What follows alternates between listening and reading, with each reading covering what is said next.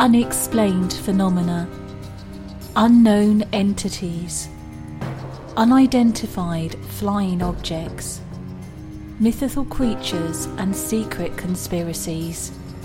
This radio show presents information based on theory and conjecture. The producer's purpose is to present some possible explanations, but not necessarily the only ones to the mysteries we will examine. You're listening to the Paranormal Pulse podcast. Now, let's get this show on the road.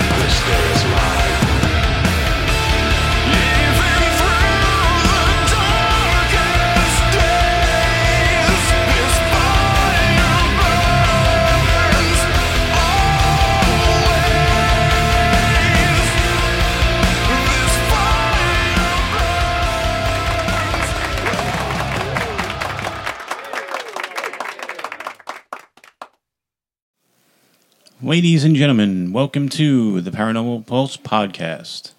Tonight I have a very special co host with me. She is my partner in crime, my lovely wife, Jennifer. Hi, Jen. Hi. So, for those out there who've listened to the show, you know that our EKG team is a small team and that we, a lot of the investigations, especially the stuff where we travel, is just uh, myself and Jennifer, um, or myself and Jennifer and Rick on stuff that's more local. Um, you know, and occasionally we might have someone else with us, you know, um, whether it be Chris or who, you know, whoever. But for the most part, it's it's me and Jennifer, and and you know, and like I said, and Rick.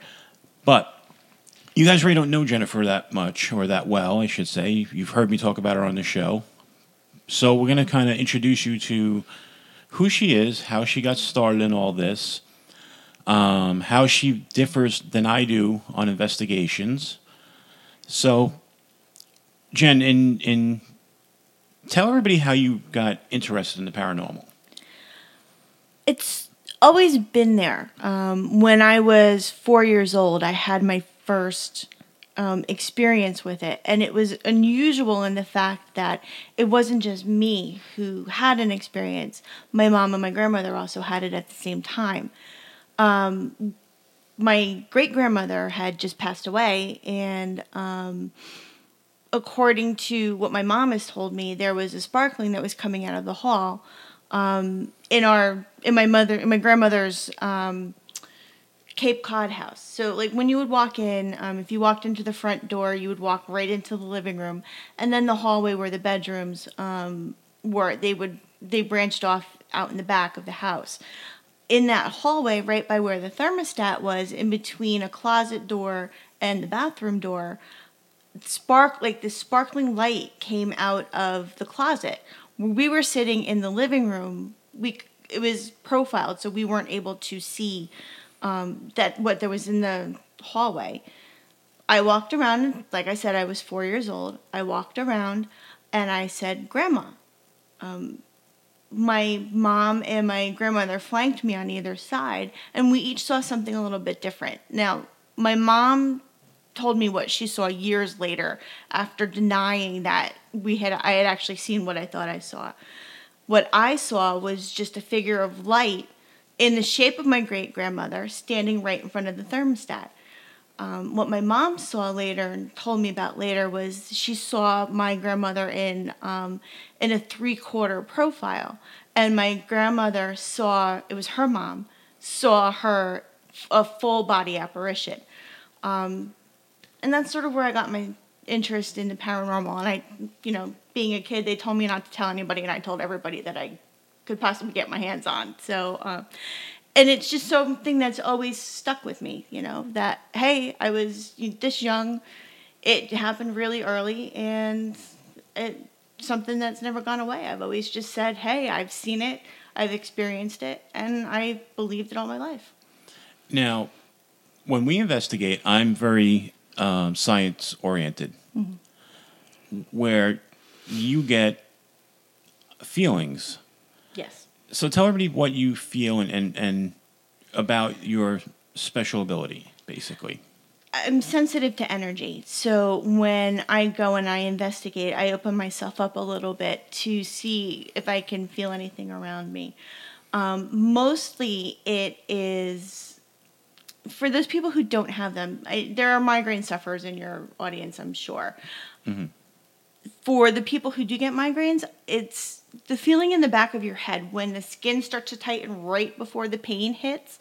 Um, that's what I get. And then I also feel like it's the chills, but I'm not cold. Um, the best way I can describe it is if you ever touch your the tip of your tongue to like a nine volt battery and you get that little zing and all your hair stand up on your arms. That's what I also feel.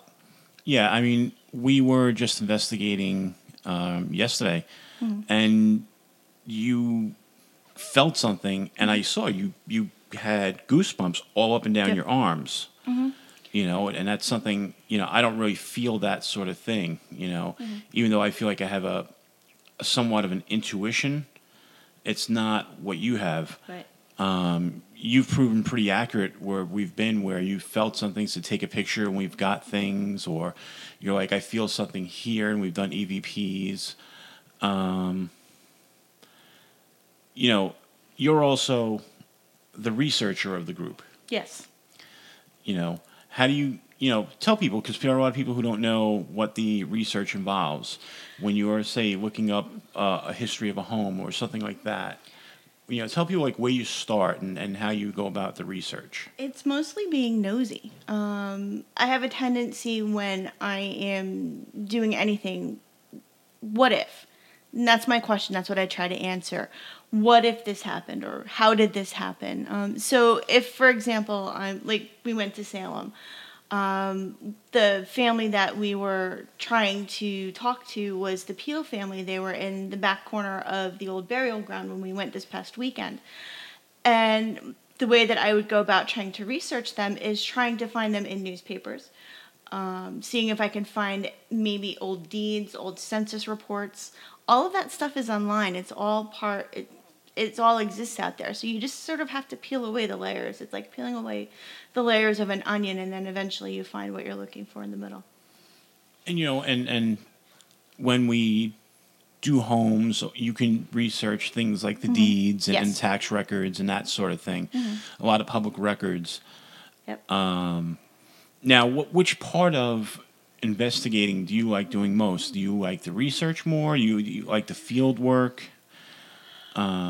It depends on the day. Um, I I enjoy them both. I there are times when I'm really really into going out and dragging out my dowsing rods and becoming that paranormal barometer to see if I can find something. There are other times when I prefer the the research to see if what I'm picking up will actually pan out. You know, if I'm picking up that there's a female or that there's a presence there, maybe we can try to identify it after the fact if we don't get anything through EVPs or anything like that. and that that is something that you have a, a really good ability with is dowsing rods. Mm-hmm. They're um, fun. Well, you've said in the past they're your favorite Yes. paranormal tool to use. They are. Um, what do you feel when you're using them? They act as an energy conductor for me. So it's like the energy is passing through me into the dowsing rods and then back into me. I don't know how to explain it any other way. It's like I become a circuit for whatever the energy is around me. Um, so, for example, we did um, the, an Indian fort, which is maybe like 45 minutes from our house. It they were um, not an Indian fort. It was from the It- it was- Revolutionary War. It was from the French and Indian War. French and Indian War. right. That's why I'm thinking it was an Indian fort. Um, so we did that, and we were doing. We were. I was using my dowsing rods, and um, I could actually feel the presence of somebody around me, and it helped me conduct into the um, into the session. So we were able to utilize the dows the dowsing rods to get yes or no answers because that's pretty much all you can do with them. Right, and and you got a ton of activity that day. Yes. Um, you know, and a lot of it matched up with the research for that location, so that was kind of cool. Now, in your in your the reason, what is the basic reason why you like to investigate? I mean, I know some people are looking to see if there's definitive life after death. Other people are just um, trying to recreate something they experienced when they were younger. Um, some people just like the adventure behind it. You know, some people look at it as hardcore science and they want to, they're researching. So, what, what's yours? it's going to sound strange, but I'm nosy. I like to find out the answers why. Like, what happened? Why were these people here? What brought them here? And what's making them cross my path at this particular moment? It's sort of goes hand in hand with what I do for a living. I'm a recruiter, so I get to ask a lot of questions, which is also a benefit when you're doing paranormal investigating. You get to ask a lot of questions, and maybe sometimes you'll get an answer. So, it's the detective work. Kind of. It's like putting a puzzle together for me. You know i get to little bits and pieces of the history behind it. So uh, there's always a record of certain things. Like again with salem there's the record of what happened but you don't get the day-to-day experience of what it was like being there. And maybe i can if i ask the right question and i get somebody who wants to cooperate with me and give me an answer that i can hear. Right, right. Now, what, what's your which? It's a similar question, but not not directly with an investigation. But what's your favorite part of the paranormal field? in what regard Well, I mean, there's more than just investigating. There's a lot of friendships that we've made with people mm-hmm. over the years and that sort of thing. Mm-hmm. Um, obviously, there are events we attend, and, and you know, there's obviously the, the paranormal reality TV shows. So, what, what what would be the thing you enjoy most? I enjoy watching the shows. Um, one to see if we can find a new place to go. Um, I like to tag along to the to the public places that people have been. Um, and the other part for me is going to some of the conventions. It's meeting the Grant Wilsons. It's meeting the um, the Joshes and, and Right, Josh know. Gates Yes, it's it's meeting all of them. Thank you for that. Um, the, they really have made it okay to you know not be this little freaky person in the corner you know that sees ghosts every once in a while. Right, and that yeah, that's true. I mean, it's become very mainstream because of you know uh, you know ghost hunters and ghost adventures and whatnot. Um, like you said, you don't have to be shy and hide it anymore. It's it's everywhere. You know, uh, you know the old saying. They say that you know. I mean, it, there are different statistics, but they say you know like two out of every three people have ha, or believe in the paranormal, and one out of every three have claimed to see see a ghost. You know, and those uh, those numbers change depending on what survey went up, but that's the basic gist of it.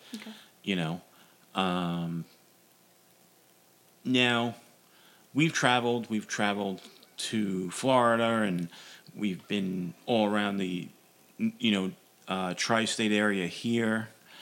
We've been, you know, deep into Pennsylvania. We've been pretty much everywhere you could think of, Massachusetts, and you know, all up and down. Where, where, where do you? What region? Not necessarily a specific location, but what region do you find to be the most active?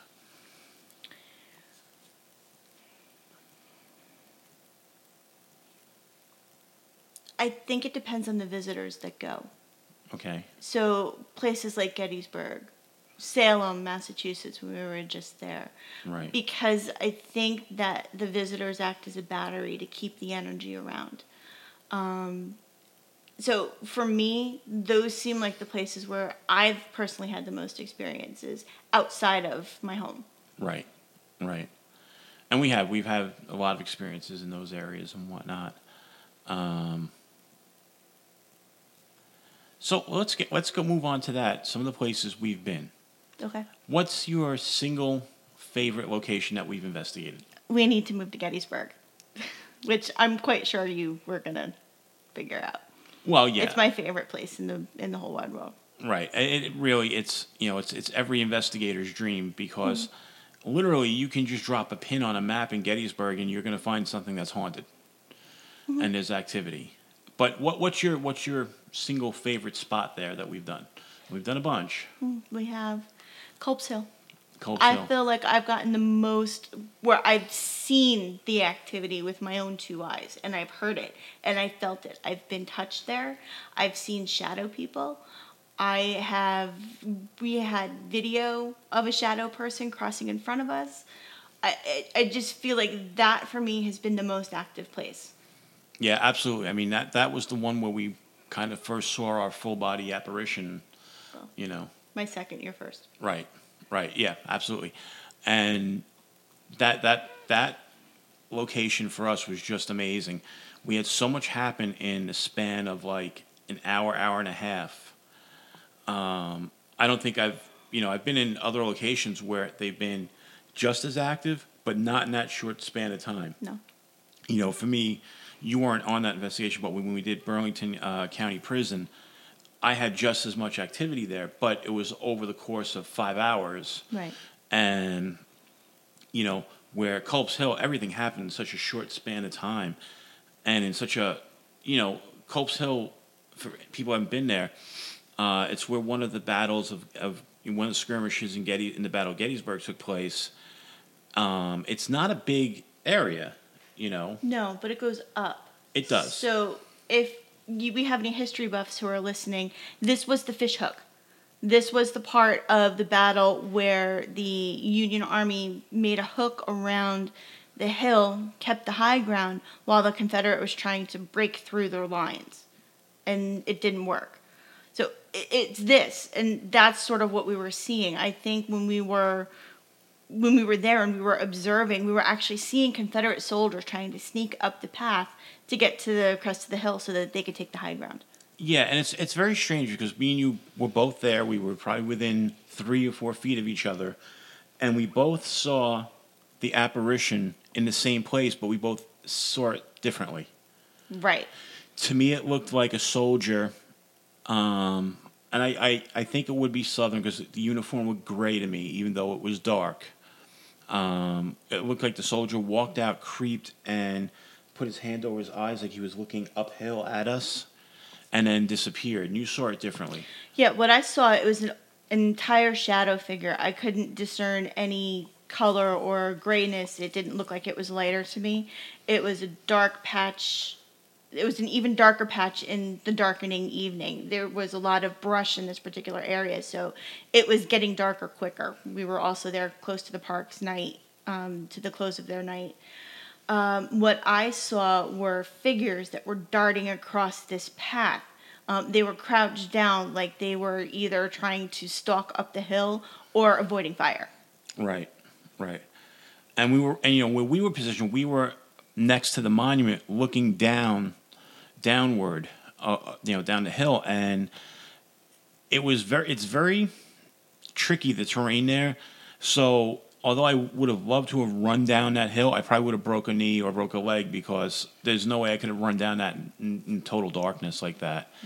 Um, but yeah, that was pretty amazing. And like you said, we we were recording and just turning the video camera, and we never saw it at the time, but we saw it on tape. There's just some type of shadow that walks right by the camera. In between know. the two of us because Right. he had been like he mentioned before three or four feet away closer to the monument than i was i was in a, um, a little clearing and it literally walked between the two of us and we never saw it Right, and that you know that that was pretty interesting when we played that back. You know, i think i Um, jumped up off the couch Yes. Yeah, we yeah, we were sitting in we were sitting in the living room watching it back on the computer and and yeah, you, you had you had much more reaction to it than I did. Mm-hmm. I think you noticed it before I did. Mm-hmm. You know. Um what were what were right, so we have Culp's Hill. Mm-hmm. Where else in Gettysburg? that i seem to get the most reaction i don't like little round top and he's laughing at me because he knew i was going to say that he's leading me into these questions Sure. I'm leading the witness. Um Guilty as charged. it there is a feel when you get to Little Round Top that completely creeps me out. I cannot do it at night. I did it once and I ran to the car. Um, because I feel very vulnerable when I'm on there. I feel like I, there's a thousand guns aimed at me and they're going to all shoot me at once. Well, and, and you know, if you remember the first time we went there, we drove up there, we parked the car, and you were like, "Forget it, I can't do this," Yep. because you were so overwhelmed with emotion. Mm-hmm. Yep. And that's what it was. I felt like I was going to be shot at any given second standing there. You know, and then and then we went back, and and you, like a trooper, you got out, and you, we did the investigation up there, Fast. and it was really interesting because you had noticed something by one of the cannons, you felt something. We took a picture and we got this interesting ball of light by the cannon. And it's interesting that it's not it's not an orb, a dust orb, so to speak. It's a ball of light. Um, you know, anybody knows me knows I'm not huge on orbs. This was a little different. You know, it, it just looked different. It wasn't your typical dust orb that no, you that see. was Culp's Hill. No, we have the cannon as well. Okay, I forgot about I forgot Mm-hmm. all about that. Then I remember Culp's Hill because I remember coming up saying, "There's something following me up the hill. Take a picture." Right. And you did, and we caught that ball of light. Yeah, we also have we also have the one by the cannon on uh, Little Round Top. I forgot all about that. Yeah. Um, but Little Round Top at night takes on a far different feeling. It's more ominous in the dark than it is during the day. You know, and the fact that it's looking out over Devil's Den and, you know, um, and it's very weird because when you're up there on Little Round Top, you can look down.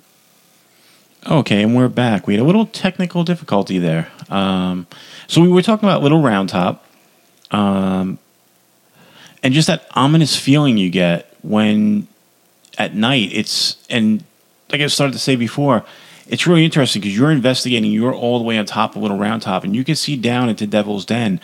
And when you you look down, you can see there's an, always other groups of paranormal investigators down there. You can see their lasers, and you can see their flashlights and their camera lights. You know, because the area is so filled with activity that literally, you there's probably I venture to guess probably thirty to forty groups a night spread throughout that town investigating At least I would say. you know, beside the fact that you have all the ghost tours that go through the area, um, on you know on a summer night when it's warm out, there are ghost tours going starting at like eight o'clock at night, and literally every other block, and sometimes two to a block have ghost tours. And during the daytime, they're all trying to get you to go on their tour, and at night, you see them going. You know, it's some some man or woman dressed in period clothing with a lantern, taking a group through the streets and telling them all the ghost stories. And some groups take you on actual investigations afterward. But it's just it's really interesting because that whole city is just, you know, has activity everywhere. Yeah, it's interesting because at night the whole battlefield it changes. It's almost like the air is being let out of a balloon, but it doesn't quite pop yet. Um, it's it's the closest way I can think of it because you can sort of feel the exhalation, like the land is just going. this is it for another day, but it's at night when all of that energy from the battery that's being that is absorbed during the day is released. So all of this stuff that happens at night, it's almost like they're fighting the battle at night, but where they are, it's daytime and they're just reliving this hell over and over and over again. That's the feeling I get when I'm there and, and at night. And it's just completely creepy because I'm half expecting somebody to walk up and try to shoot through me. Yeah, I mean it's it's and well, you had that that one time where you felt like Oh yeah, I forgot about that. At Yeah. the, we were going into the peach orchard. I think we were driving through, and um, it, he didn't tell me. I had never been to Gettysburg before. The first time I had ever been there was in 2012, and um, one of the things that he had read was that certain people, when they are approaching the peach orchard from the um, from the road, they feel like bullets are piercing their body. I didn't know this. And I- reached up and I was rubbing my left shoulder. And he's like, What's the matter? I said, I got a sharp pain in my shoulder. Um, it almost kind of feels like I was shot. And it was a dull, it it was a sharp pain, but it wasn't like, you know, life threatening where I'm going to walk and I'm going to be, you know, walking into the nearest emergency room with blood pouring down or a heart attack.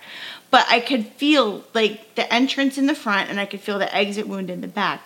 And that's when he told me that some people reacted that way to that particular stretch of the battle. Yeah, I mean, because I had done a lot of research on the area and um, I kept a lot of it to myself. So in case Jen did have any feelings or sense, you know, sense, um, senses that, um, sh you know, I could verify when she told me she felt something. I could say, yeah, okay, that is supposed to be what you're feeling around here without her, you know, knowing so I could verify it. He wasn't going to be feeding me any information that I might subconsciously use. Right, and I, and I think that's important. So we're going to step away and take about a minute break, and we will come right back. We're not going to be gone that long. Hold on, folks. Welcome to Intermission.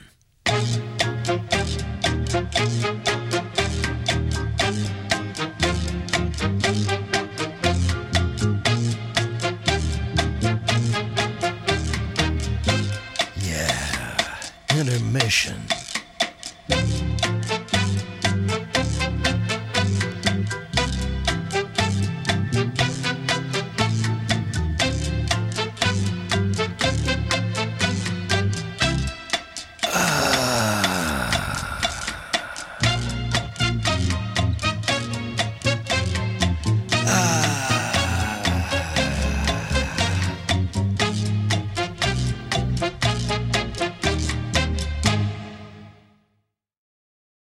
Okay, we are back. So we did some investigating over the last couple of weeks. Last weekend we got out do a little bit of investigating, and this weekend we did some investigating. Um, last week we went to Sandy Hook, New Jersey, and we stopped at at one point at Port Monmouth, where the Seabrook Wilson house is. It's also known as the Spy House and we did some investigating there. Um, it was it was a very interesting place. It's it's been in several publications over the years and several websites as being one of the most haunted houses in the United States. Um, there are people who believe that it's haunted by not one but five different spirits. You know, um, Jen, what do you know about the house? Well, it was first built in um, 1663 by New Jersey's first known settler um, when he came to New Jersey in 1648. Um, his name was Thomas Whitlock, and they lived there for quite a while. Um, when it was when it was bought by Thomas Seabrook, that's sort of where it became known as the Seabrook Wilson House. He was a patriot in the New in the New Jersey militia during the Revolutionary War. So I think part of what they would do during the Revolutionary Wars, they operated this as a tavern. So what he would do is he would get all the British soldiers drunk and then try to pull tactical information out of them. That's how it became known as the spy house. Um, it's pretty much was in the same family for about 250 years, and then they would add on to it here and there. Um, then in the 1900s, it was operated as a as a bed and breakfast or um, or a summer inn. It's right down on the Jersey Shore. It's literally right on the beach, so it was an ideal location. Right, and you know, people over the years, um, they used they use well they they they give tours on the inside, but the group that owns it now is not who owned it previously. And the previous group, when they would give tours, would actually embrace the paranormal history of it. Um, and they really couldn't deny it because so many people would, would see things while they were there apparitions, um, hear footsteps, and things like that. They really couldn't deny it. Unfortunately, the, the group that's taken over now is kind of suppressed the paranormal history behind it. Uh, they don't really talk about it. If you ask, they'll change the subject. Well, we went there after hours. Um, we didn't have access to the inside, but we didn't need it because the thing about the house is that the grounds around the house are just as haunted as the inside. There's stories of of a child who wanders around the house. Um, people get uh, apparitions when they take photos outside. They get EVPs. So we went there, and at first when we walked up, you didn't really get a strong feeling. No, I didn't feel anything when we first got there. It wasn't until we got over to the opposite side of the house, which faces the woods. So if you are looking at the back of the house, that faces the ocean. The front of the house faces now what's a road. There's a, a development across from it. We were on the left hand side, which is closest to the woods. That's where I started to feel like there was something following me through the property. Um, it wasn't malicious nothing that we've investigated has ever felt that way to me. Um, more curious as to what we were doing. Um, so we decided that we were going to do an EVP session there and see what we could find. And we did a traditional EVP session, you know, with a with a regular voice recorder. Then we used a spirit box, and we did get um, some some reactions from the spirit box. Um, it's one of those things where the thing about the spirit box is, you know, you're recording it. It's not always easy to make out what it says at that point when it says it.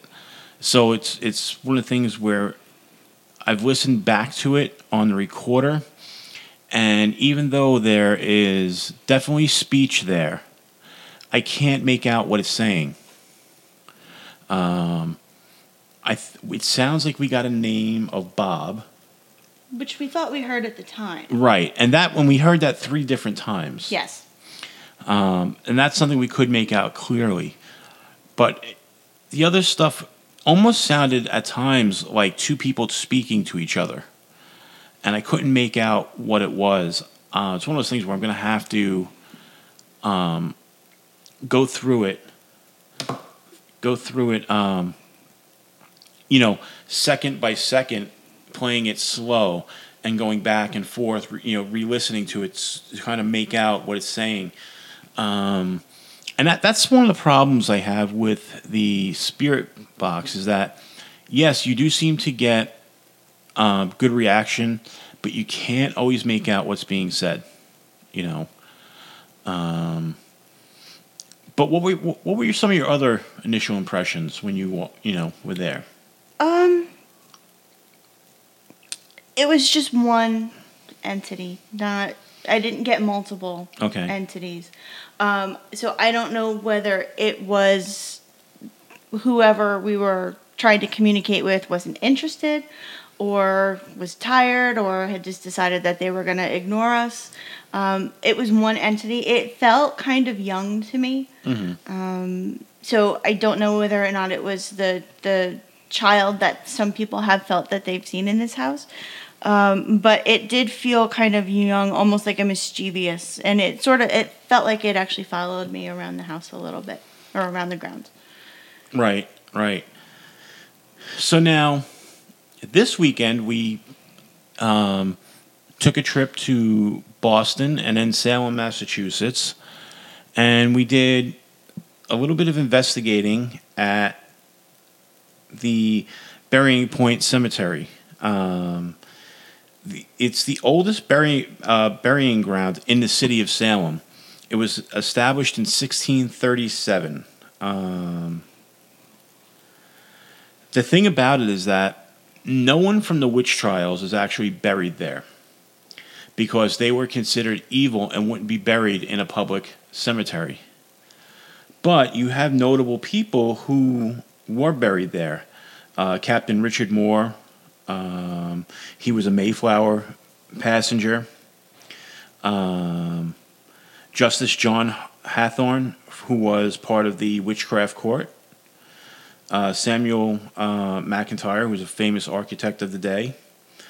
Governor Simon Bradstreet, Chief Justice ben- uh, Benjamin Lynde, and Reverend John Higginson were buried there, amongst others.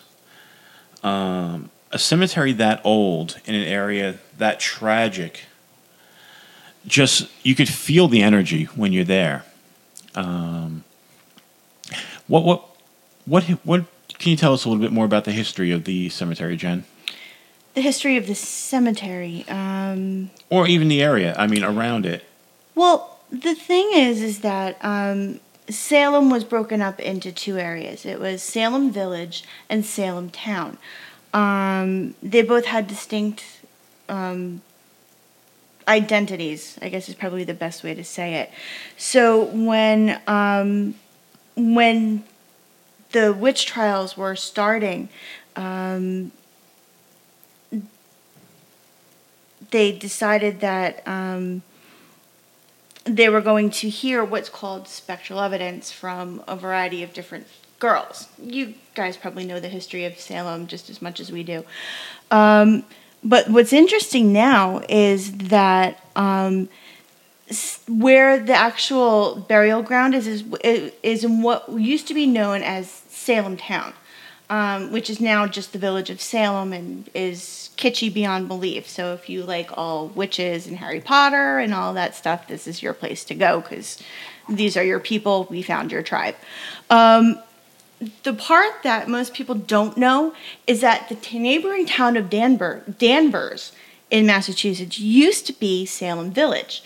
Um, they were so ashamed after in the aftermath of what happened with the witch trials that they've actually completely divorced themselves from that identity. They changed the name of the town, and if you mention it there, people get extremely upset because it's a big it's a big dark secret there and they just don't want to talk about it. unlike you know unlike Salem itself, which has embraced the uh, the witch trials, and everywhere you look, there's you know the, the witchcraft museum, the witch uh, you know witchcraft museum village, and there, there's just throughout the town, Right. you know, every souvenir shop has you know uh, your witch. Um, paraphernalia, you know, and, and then there are occult shops there. There's a school of magic there, and you know, there's just a lot that they embrace the history of it. But the cemetery is so old, and we're not certainly not the first team to ever go in there and do an investigation, and I know we're not going to be the last, but it's investigated so much and always seems to give off evidence uh, for different groups who go there and in different locations. Now, we were walking through the cemetery, and through part of it, Jen didn't get anything. We hit the back, well, yeah, the yeah, back, the back left corner. back left corner of the cemetery where you got, um, you, that's where you broke out with the you know, the uh, goosebumps. Yeah. You know, all up and Sure. down your arms, um, and you felt like something was there in the corner. Might have been listening to the band that was playing that was doing a very bad Van Morrison cover, but um, I happen to like Van Morrison, so um, so there were there was something there. It was an energy, and it was located. The way that it was set up is that in the very left hand corner there was a tree with a single grave under it. Um, in a spot maybe about ten feet, it was completely empty. There was just grass and people I think had been probably tramping through there, so there was dirt spots as well. Um, and next to that, to the right, was um, another like it was a very large bush, and there was another grave under there, and that's where I got the sensation. And usually it's an either or. Either I'll get the chills or I'll get the the migraine sensation across the back of the head. I had both of them at exactly the same time. I had a very strong hit for me. Um, and then when um, I was reading what the the stone said, um, Lance also got a hit on one of the um, Devices little devices that he was using. So And it's you know, and we learned something over at um, was it Caps Burial Ground in Copp's. Boston? Copp's Burial Ground Yes. at Boston. we have a tendency to go to places that have the same sorts of sounds in their names. Right.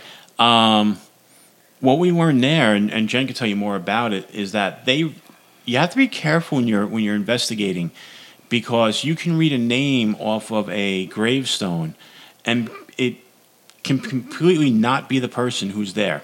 And she could explain why. What happened? What used to happen was, um, in those times, the materials that they used to create tombstones were hard to come by. Um, so what they would do is they would recycle. It's probably the very first recycling program that we ever had in the U.S. Um, so what they would do is, if somebody had been buried for a while, they would take that tombstone, um, flip it over, turn it around, and then create another tombstone on the other side of it. So you don't know. I mean, it could be you could be reading one person's name on the back, or you could be reading another person's name on the front, and there's not quite a way to know who it's supposed to be. So essentially, what they would do is they would take that tombstone, take it off of someone else's grave, use it on another grave, flip it, flip it, you know, the back facing front, and engrave that side of it with the current person. Mm-hmm. Now, if you're in a if you're in an old graveyard, you may not be able to tell which was actually the front or back. So if you're trying to say communicate with a spirit there, you could be totally talking to the wrong person. And it's something it's something that as long as we've been doing this, I never heard of before, and we just learned this. Yeah, Is it- literally over the weekend. And when we were in Copp's Hill, I happened to see one of the tombstones where this happened. The the one was right side up and I saw the dates on it. But then when I looked at the back of it, everything looked like it was upside down because that was the side that they er, that was the original side. And there were several in that cemetery that were like that, where they were written on both sides. That one happened to be, like she said, it was upside down on the other side. But it's something to look out for when you're investigating, because again, it's something we didn't know, and you know we've been doing this for a while. It's you know it's always interesting when you find out these tidbits of information. And again, that that goes back to the history portion of investigating. You know, um, so what we're gonna do now is we're just gonna take one quick uh, break. Gonna play a quick song, and I'm gonna come back, and we're gonna talk about. Um, we're gonna talk about the the uh, season debut of Ghost Hunters and, and Ghost Adventures. So we'll be right back. Hold on and listen to this.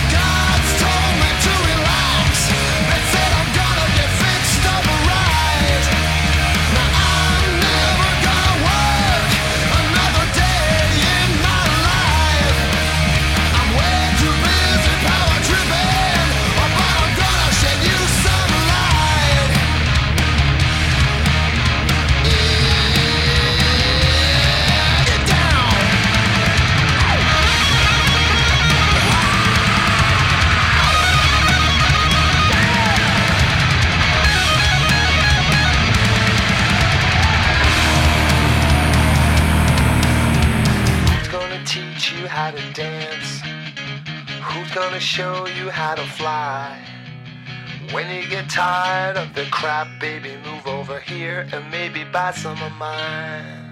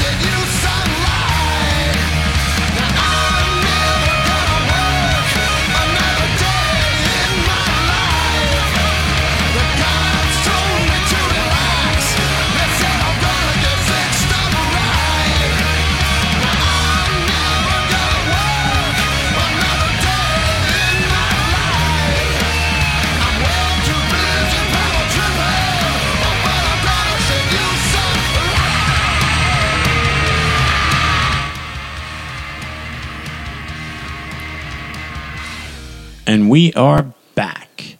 So, you're listening to the Paranormal Pulse podcast. I'm Lance, I'm Jennifer. and we're here to continue on with the show. So, we got around to watching the first episode of Ghost Hunters. Um, both of us watched that, and I watched the first episode of Ghost Adventures that premiered. And both shows have changed. You can feel the change. Um, we'll start with Ghost Hunters. That's one we both saw. What was your initial uh, impression of the show this year, of the you know uh, season debut? I think that Jason is stacking the deck by bringing on every single family member he's got. Um, you know, but I guess that's the whole point of why we investigate and how we sort of do this. We bring on the people that we know are going to be like minded. You know, um, I think the vibe of it has changed for me a little bit. It's been changing slowly since Grant left. Um, but now that Amy and Adam are gone, it's changed even more. Um, it seemed a little, it seemed less lighthearted. Like in the past, they always had those times when they'd be sitting there and you could just see the silliness coming out. Um, there was less of that in this one. And Although we did get a little of it from Dustin and we, KJ. We did get a little bit of it, but there's much less of that um, humor. Um, it seemed, and I don't know whether that's because they're trying to make it more, they're trying deliberately to make it more serious, or if that's just the vibe of the group now that people have left. Well, you know, and the funny thing was, and this is really not really has a lot, doesn't really have a lot to do with the episode, but does a little bit. They were investigating the Wild Turkey um, distillery, and Steve kept making jokes about taking the bourbon and smelling the bourbon. And when we were at the um, Bruce Tango Staring Man um, movie premiere, there was a time when I was sitting talking or standing talking to Steve Gonsalves, and me and him were having a nice conversation. A woman wanted to come over and take a picture, and he had probably it was either a rum or a bourbon in his hand. I don't, I'll never forget it because he didn't know what to do with the drink, and I looked at him and said, "Just give me, I'll hold it." And he was like, "Are you sure?" I'm like, "Yeah." And I'm holding his drink while he's taking pictures of all these people. And now I'm stuck because I can't go away because I'm holding his drink. And and now all of a sudden people coming up and like three or four people getting online to take his picture and talk to him and I'm just kind of stuck there holding his drink like his you know it was it was just a funny uh, thing and then he was really cool I get back to him after but he had so many people come up I just I literally had to stand there and watch almost like I was his sidekick I'm pretty sure that wasn't a joke on the show. I honestly think that if they had counted the inventory, there would have been three or four bottles missing. probably. Um, now, I thought the cast, I thought it was nice that the first segment they gave you was with, um, and we're not going to spoil it by giving away a lot of what they found or anything, but in case you haven't seen it, but I thought the first segment was really nice in the fact that they put uh, Steve and Dave together in that first segment. Yeah. And I always thought they make a really good team. I think they make a better team than than Jason and Steve. I do too. Um, because again, I I think for me the reason that they worked is because they could play off of each other a lot better. Like I think that Jason and Grant had that same sort of ability to play off of each other. I it seems a little more stiff when it's it's Jason and Steve. I could be wrong. I don't know the relationship behind behind the scenes. Um, and I know that they've been friends for a lot longer than Jason and Grant, but there's a different dynamic when the two of them are together, and it doesn't always work for me. Right. And what I found interesting was in the opening credits, they talk about, intro, you know, and we'll have new investigators, and they show KJ and Dustin, but I'm like, they're not really new. They're just recycled investigators. Let's be honest and call it the way it is. New to the season. New to the season, you know. But they did add uh, Kristen Luman, who was originally on Ghost Mine. I talked about that on the last uh, show, and I liked her addition to the show. I, I, you know, but I liked her on Ghost Mine as well. So. Um, I don't have any. I know you I, never didn't watched watch it. it. so- Yeah, um, but I think she's a good investigator, and I think she kind of her personality kind of meshed really well. You know, I mean, she wasn't. Um, she was in two or three segments, Mm-hmm. so she was there. She had a prominent role. I think they did a good job of that, balancing out every all the investigators. Yes, I agree with that. And what I did like about her is that she comes with the degree in psychology, so she has a lot of. It's a different sort of scientific knowledge. She has a lot of experience with how people relate to things. So I think that that's something that is going to be interesting to see how they use in the in future episodes. Right, and I know she's not a permanent addition to the cast, but she will be on several episodes. They said so. That's going to be interesting. They put KJ and Dustin together, and I thought that was a good dynamic. Um, they they offered up some yucks, you know, Yeah, they did. um, and I like the way they investigate. Um, I've always been a. I know some people don't like KJ, but I've always been a big fan of his, even from when he was originally on the show, and I've been a big fan of Dustin. You know, so I kind of like the fact that they're there. Um, the people I miss, though, I do miss Britt. I always was a big fan of Britt's, and he's not there, obviously. Um, and Amy and Adam, uh, although I liked, they were not my favorites, so I don't miss them as much. You know. Um, but I, I thought I thought it was a good dynamic, and I thought it was a good case. The thing I noticed though is they're not breaking any new grounds as far as equipment they're using. Um, they don't try all the experimental stuff that Ghost Adventures does. They kind of stick to the same gear all the time. The only thing that they did add, and it's not really anything new, but they added the FLIR One uh, iPhone uh, thermal camera. But even though it's a new sort of technology, it really isn't because it's just another thermal camera. It's just a different version of it that you can use, you know, on your iPhone. Um, I would like to see them get into some more of the experimental stuff. Now, one of the big problems is that how many companies are making a lot of the new experimental stuff? Not many. Digital Dowsing is one of the, you know, is really the trailblazer in that. And he signed an exclusive deal with Ghost Adventures. Right. So I don't know what's going to be available to them, um, you know, as far as new equipment. And there really isn't a ton new out there except for the stuff that Digital Dowsing keeps rolling out, you know. But I don't necessarily. I disagree with you. I don't necessarily think that they need to have um, new equipment. What I think that they're doing is they are investigating with most of the same equipment that teams like us would have, um, and it's going back to proving their original point that you can catch evidence with just. You don't need a lot of different sorts of equipment uh, people like you and me and, and Rick and you know and all of our friends who do this, we don't have access to the same sorts of equipment that a Ghost Adventures would have because we don't have that much money. And those mm. things, the experimental stuff, costs a lot of money to do and design and to make. So I think Well- it's more realistic from the Ghost Hunter side than it would be from the Ghost Adventures. Do you know what I mean? But we actually use a lot more equipment than Ghost Hunters do. We use a lot more equipment that Ghost Adventures uses than Ghost Hunters. Speak for yourself. I only use dowsing rods. Right. Well, that's true. I'm no, I'm I'm definitely myself. Yes. Um, You know, I mean, well, you know, we have closets full of gear. We do. Um, it's disgusting. Yeah, well, we. I mean, the thing about us is we're a small team, but yet I could cover a you know a full size prison and have cameras on every level, just about. You know, um, I'm a gearhead. I always have been, whether it be you know in my music, um, you know, it's just the way I am. As you always say, I'm gadget guy. Yes, you're the gadget guy. Are we really going to go through all of your no, hobbies? No, no, no, no, no. Um, now, Ghost Adventures was a total different feel this year as far as the opening episode. Um, they they their location was in Edinburgh, Virginia, I believe. I'd like to say I'm I'm drawing a blank on it right now, but I believe that's where it was, and it was interesting in the fact that um, they the they they had a different show opening, and Zak Bagans, his his um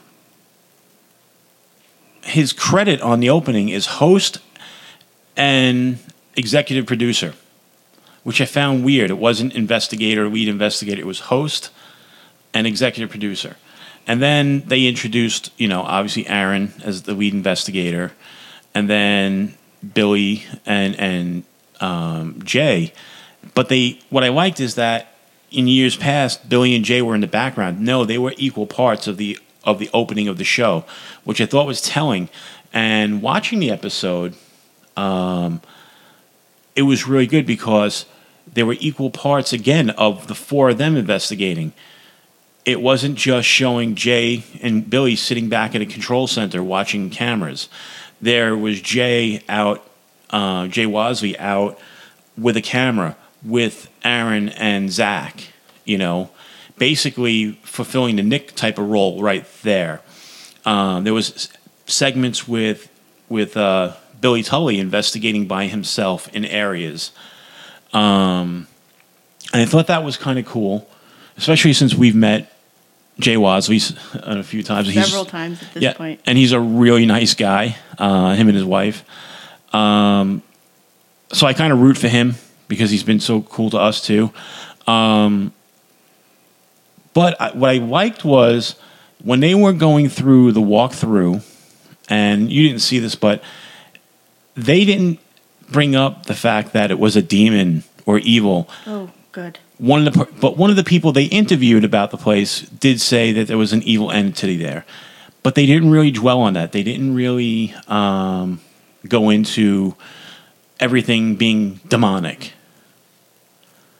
You gonna say I, I was just looking up Edinburgh Manor. Is Edinburgh? Right, one? Edinburgh Manor. Right, was the Okay. Yes, it was the asylum that they were at. Yeah. Um, Sorry, I was just trying to figure out where it was. the thing about it is, it hasn't been closed that long. Okay. Um, I believe it only closed in 2009. Yet, if you look at it, it's falling apart almost as bad as like a Letchworth would be, which just amazed me at the decay in such a short period of time. Um, but with it, with the episode, and again, I won't ruin it, it, it I found it to be really interesting. There were it- definitely um, activity. Obviously, very excited, very dramatic, unlike you know Ghost Hunters. But that's the way Ghost Adventures is. It's it's very over the top, you know. Um, and again, I don't want to give away spoilers in case anybody hasn't seen it. I would say watch it. They used some experimental gear that Bill Chappell had. Billy Tolley had a great segment uh, on it. And although no one was possessed, you know, you had the, the reactions of Zak, you know, being overwhelmed by the energy around him, as, you know. But I, I thought it was a good episode. It, it definitely worth a watch, you know. And I know people stand very divided on Ghost Adventures. They either love them or they hate them. There's very little in between. So I'm a fan, you know. Um, our team's actually an official uh, Ghost Adventures uh, team. So, you know, I, I've always liked them, you know, and Doesn't mean we investigate like them, but because we don't, we're not that type of team. But I thought it was very interesting. I mean, what's what's your feeling on? I mean, I know you didn't see the episode, but you know the four members they have now. I know the four members. Um, I, I like certain things that they do. I like that they're willing to experiment and try new things and try different ways to try to communicate. What I don't like is the fact that in every episode, Aaron gets the poop scared out of him. Somebody gets possessed. I mean, there's it's become a formula. Even though it's not supposed to be a formula, it's sort of become formulaic for me. And in case anybody's interested, Edinburgh Manor is in Scotch Grove, Iowa. Oh, Iowa. Okay. Well, I, okay. You said Virginia, Virginia, right. It ends with an A. Yeah, there you Um, go. so I, I I like some of the stuff that they do, um, but then at the end of the day, it I think everybody has to remember that they're filmmakers first and that they're TV show makers first. So what they're trying to do is they're trying to catch the interest as fast as possible, as soon as possible, and keep you hooked. And I think that that's the mindset that they have when they when they go out and they investigate. Yeah, I mean, they definitely. It's a more sensationalized version of ghost hunting, without a doubt. I thought they were. They went a little bit off the formula, and that's why I think I liked this episode. It wasn't the same formula, especially getting the other cast members involved. So I thought they kind of deviated from it. But yeah, there was still that. You knew you were watching Ghost Adventures. It wasn't like they were breaking new ground, you Right. know. But I enjoyed it, and I look forward to seeing the rest of the episodes. And um, we're going to step away and, and end the show here. Going to play out with a song, and I think it's kind of funny. But I enjoyed having you with us today, and I enjoyed having my lovely wife, Jen, with me. Great, thank you so much. It was really fun. Yeah, and you know she's going to come back again and host some other shows with me, and we'll talk about some other things. And um, but I definitely want to introduce you guys to her. She's you know she's the uh, rock that keeps me going. So you know um, everybody should know that. But th- once again, thank you. Oh, I do have something to ask you guys real quick. Um, anybody who listens to us using iTunes, I need a favor. I need you guys to go to iTunes and drop us a review there. And the reason why I ask that is because what happens is they won't give us a star review until we get over a certain amount of ratings. And we, we're not at that point. And it's interesting because we've had almost 800,000 hits, and yet I've had very few people leaving reviews. And I know you guys like it because you keep coming back and listening, and, and we're getting good numbers, and you guys email us and, and send us messages and whatnot. But I need reviews, and the reason why is because we won't get listed um, into the rating system until you guys give us enough reviews. So that's all I ask. You just go there, you know, give us if you love the show, give us a review, quick review, enter your star rating, and you know, as we get more of them and we get to a certain point, we'll start. You'll start to see us listed up there with all the other shows. You know. Um, right now, it's it's a little tough because people have to search us out specifically. Where once we have enough of a, of a rating system, where we have an actual star rating, when people go and just hit, you know, uh, you know, when they're just browsing, we'll come up in their browser and people will find us accidentally and help the show grow. So I really would appreciate that. Again, just go to iTunes and give us a review through iTunes. That would be great. And thank you as always. And take a listen to this, and we'll see you next week.